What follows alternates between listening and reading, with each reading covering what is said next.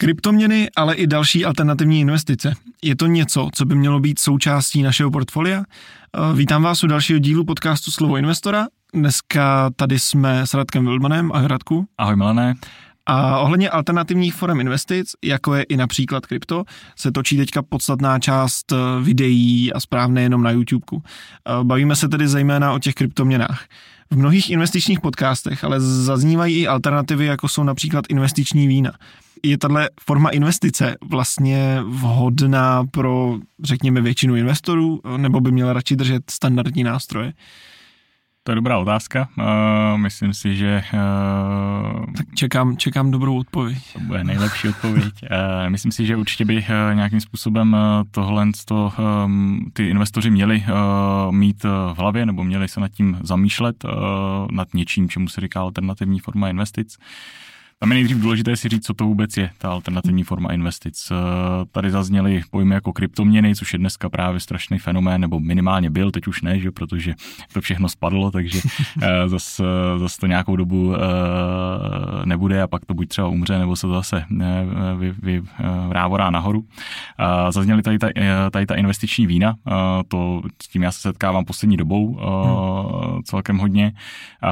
A samozřejmě ale těch alternativ může být Eh, celá jiná řada. Eh, zejména, co hodně lidí jako opomíjejí, tak eh, je vlastně to, že když třeba se spotkáváme vlastně s majiteli firm, tak i to jejich podnikání je v podstatě forma alternativní form, jako investice, jo? Hmm. protože já do toho dávám své peníze, jako když to ještě někdy na začátku nebo v nějaké té růstové fázi, no a vlastně očekávám, že mě to uživí v budoucnu, že to tím pádem zhodnotí ten můj vklad, ať už teda časový, anebo i ten peněžní. Že?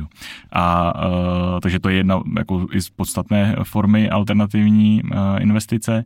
A pak to můžou být různé jako specifické věci, typicky umění, uh, Měli jsme klienta, který investoval do uh, komiksů nebo do hmm. relikví z druhé světové války. Znám člověka, který investuje do veteránů, takže těch alternativních forem investic vlastně eh, je hodně. Eh, možná ještě bych zmínil takovou perličku, že poslední dobou frčí eh, Pokémon kartičky, to si pamatuju já jako dítě, že jsem sbíral a uh-huh. to si zase, zase tak starého nepovažuji a tak dneska to je, tam ta jedna kartička prodává prostě za desítky tisíc. Že? Je to tak dlouho, co v Americe byl, byl obrovský boom tohohle, všude, všude na YouTube, každý YouTuber to dělal tak, a tam se to šplhalo do desítek tisíc dolarů, takže tak, takže tak takže, to je poměrně zásadní. Takže jako za mě těch forem té alternativní investice existuje prostě celá řada. Eh, samozřejmě pak můžeme jít do takových těch běžných eh, alternativních forem investic v tom běžném světě, eh, nebo řekněme takové ty uznávané alternativy, hmm. Jestli se to tak dá říct. A to můžou být u nás známe třeba fondy kvalifikovaných investorů nebo nějaké private equity fondy. Co to hmm. znamená? No to znamená, že je nějaká neveřejně obchodovatelná firma a já do ní vlastně investuji. Takže to je v podstatě taky alternativní forma investice, protože to není forma, která by byla třeba veřejně obchodovaná, tím pádem není oceňovaná trhem, není, eh, ne, nepodlíhá různým jako regulím, které, kterým podléhají ty veřejně obchodovatelné instituce a tím pádem je to jakoby rizikovější, nebo hm, řekněme, dostane se třeba i ještě takhle, dostane se k té investici jenom třeba úzká skupina lidí, hmm.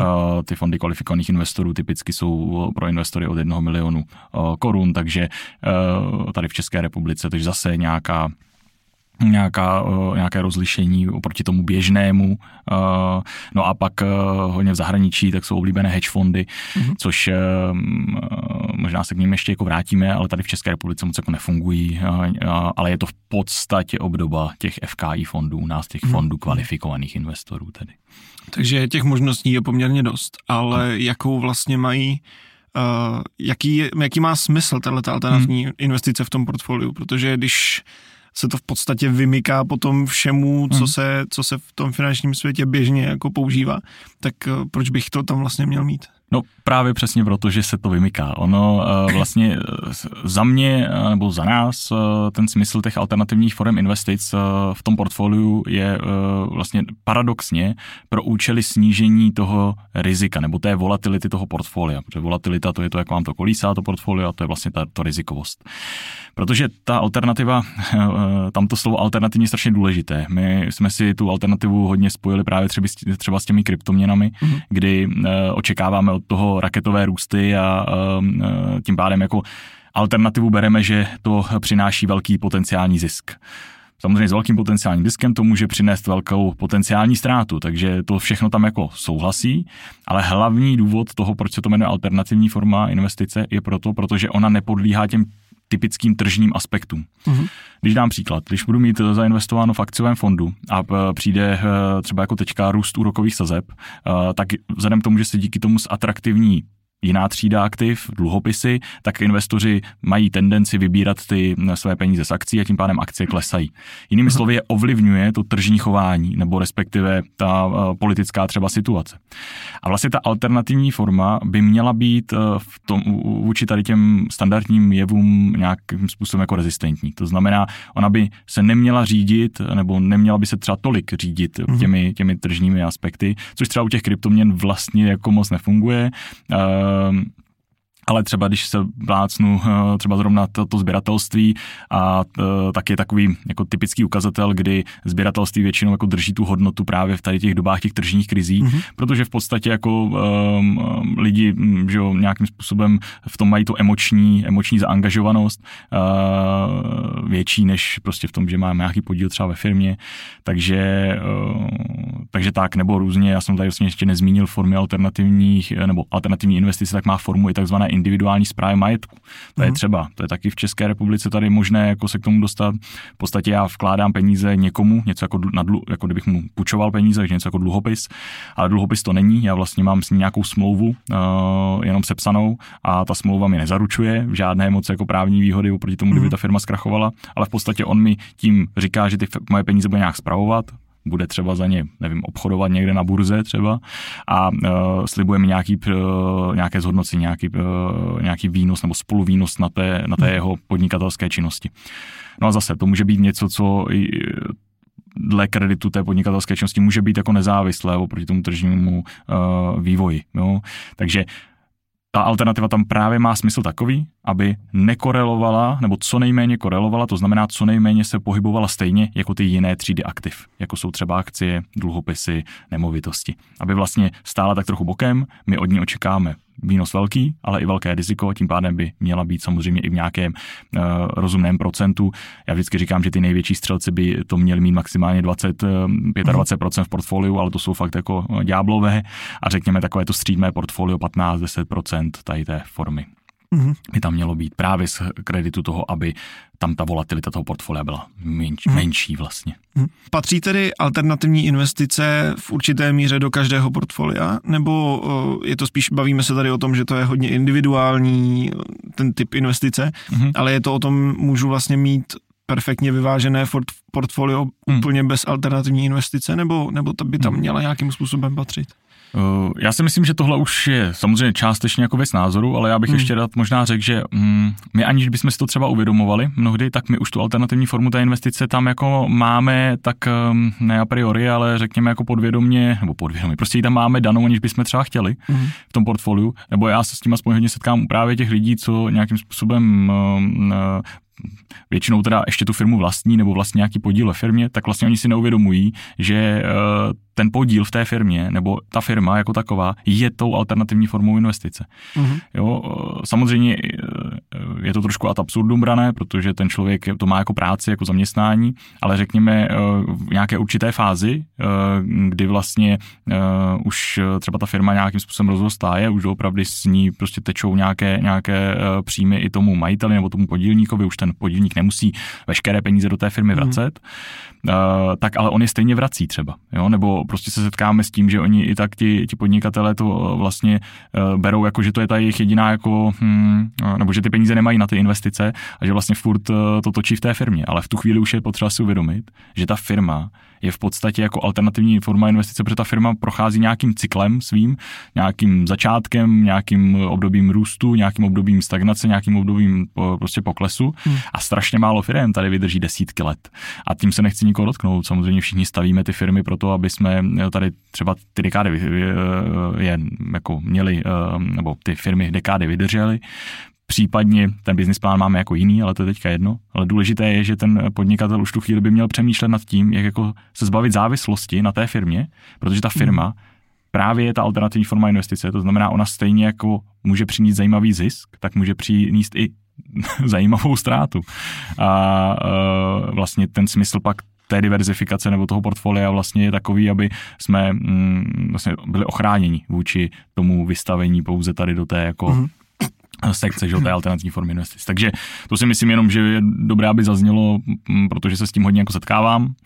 A nicméně e, za mě můj názor je takový, že v tom portfoliu by to mělo být vždycky aspoň z nějakého procenta a to právě jako e, ta ochrana e, proti to je, nebo ne ochrana, ale řekněme to snížení nebo ten faktor, který snižuje tu volatilitu toho portfolia.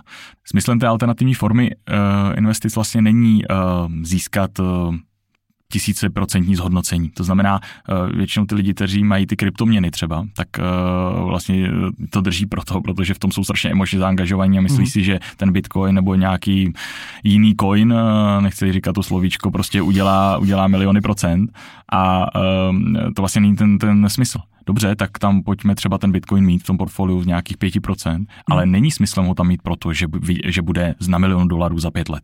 Ale smyslem je to, že když třeba skolabuje eh, finanční klasický standardní systém tady v České republice, tak je tam nějaká pravděpodobnost, že lidi budou inklinovat k tomuto, řekněme, finančnímu systému mm, Bitcoin, mm. jo, když to tak můžu nazvat.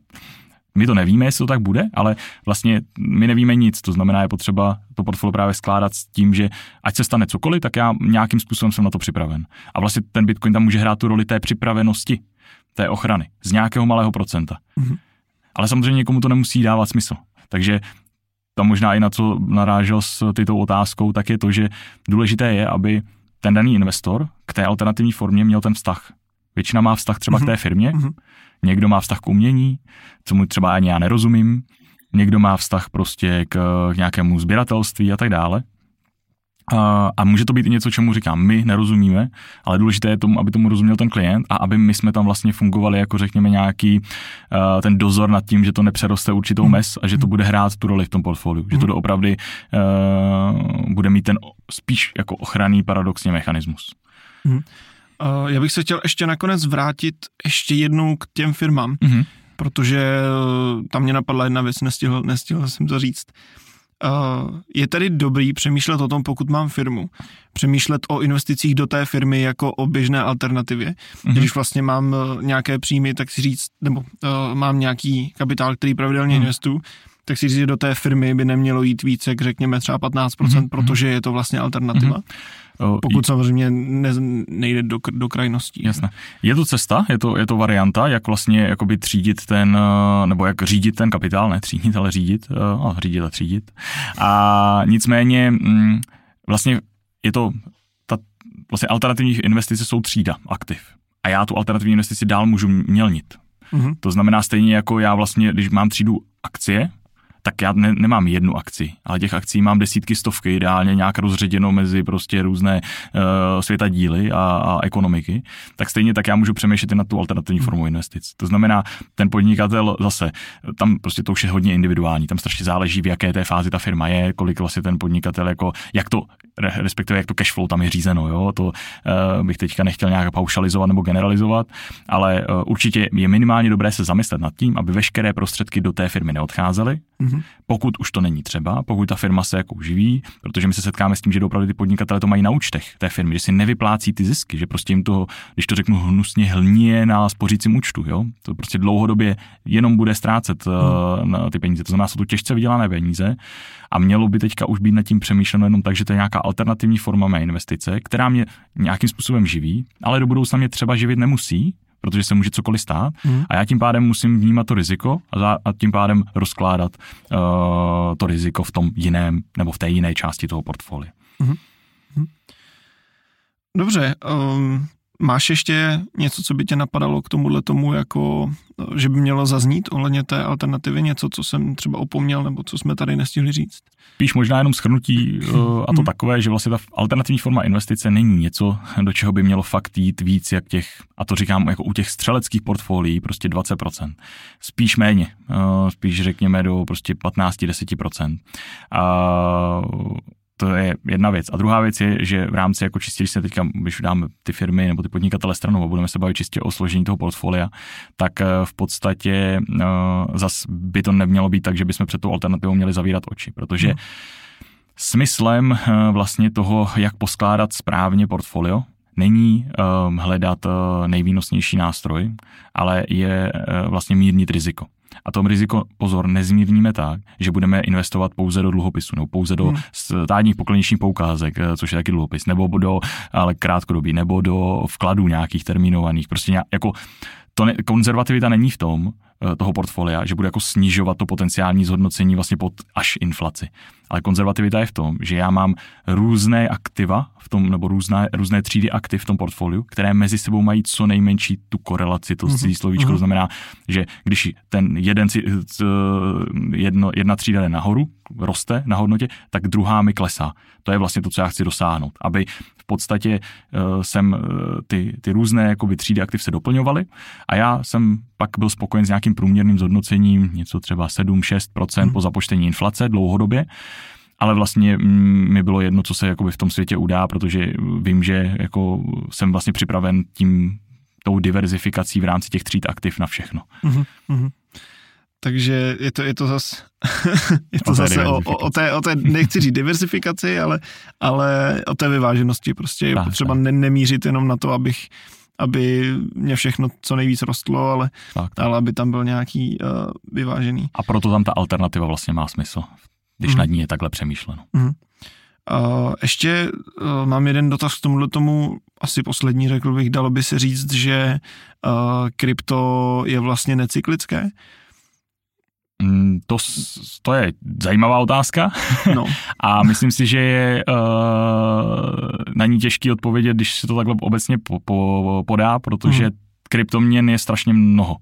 Mm. A takže teďka otázka, jestli se bavíme jako o kryptoměnách takových těch altcoinech, to znamená, nebo někdo jim říká jako uh, hůře, že jo, shitcoiny jim říkají, tak prostě jestli se bavíme o téhle mm. sekci, tak tam to podle mě říct nejde ani eh, jako tím nebo tím směrem, jakože jsou nebo nejsou, protože to je prostě pelmel uh, něčeho, co, do čeho by se doopravdy ani jako člověk v rámci té alternativní pouště za mě mhm. neměl. No a pak tady máme jako ten Bitcoin, třeba, který vy, Eh, zatím jako ukazuje nějak, nebo vykazuje nějaké um, principy té cykličnosti v rámci mm-hmm. nějakého takzvaného halvingového cyklu, který na, nich, na těch kryptoměnách je, a což je nějaký čtyřletý cyklus, kdy vlastně se mění nebo snižuje se počet vytěžených těch eh, kryptoměn, ale to je na asi samotnou, samotnou debatu. A v podstatě jako jsou tam nějaké cykly, kterým jako, kde ten, ta cena tohohle z toho, eh, nebo tohohle kryptotokenu, toho bitcoinu, tak se vlastně um, mění, uh, prochází těmi uh, růstovými trhy, to znamená těmi býčími trhy a těmi mm. bear markety nebo těmi medvědími trhy v nějakém jako zatím historicky v nějakém relativně plus minus stabilním čtyřletém cyklu. Jak to hmm. bude dál, ale nikdo neví, je to strašně jako mladé. To takže... se taky dá dost těžko říct historicky v podstatě, že u, u například kryptoměn. Tak, tak, takže jako já bych tady byl jako opatrný s tím jako hmm. ultimátním nějakým řečením, je to cyklické, není cyklické, zatím to ty třeba konkrétně tady ta kryptoměna ty prvky cykličnosti vy, hmm. vyjadřuje a tím pádem, když už tam bych investoval, no tak bych správně měl investovat minimálně na ten horizont uh, těch 4-5 let, uh, právě abych jako um, podpořil teda tu teorii toho cyklu, ale mm-hmm. uh, tam je to obecně jako hodně na vodě, takže do tohohle obecně investovat prostě malou část dlouhodobě. A... Není to úplně černobílá záležitost. Tak, tak. A mít to portfolio právě udělané tak, že i kdyby náhodou to šlo na nulu, no tak v tu chvíli jako tu ztrátu pokryjí ty jiné prvky toho portfolia a když náhodou se změní cokoliv v tom tradičním světě, takže vlastně ta alternativa mě může pokrýt nějaké ty ztráty zase z toho tradičního mm-hmm. světa. Mm-hmm. Super. Tak jo, tak já děkuji za tohleto schrnutí a uh, i za to, jak se zbravulně vypořádal s tou poslední trošku zapeklitou otázkou. A vám jako vždycky děkuju, že jste to dneska dokoukali, nebo že jste nás doposlouchali po případě.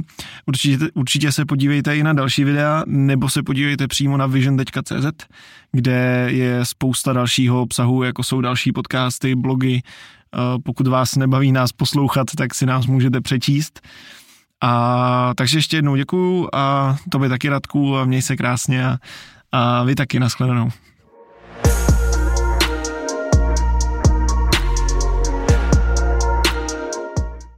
Investiční disclaimer. Vision Capital neposkytuje investiční služby ve smyslu zákona o podnikání na kapitálovém trhu.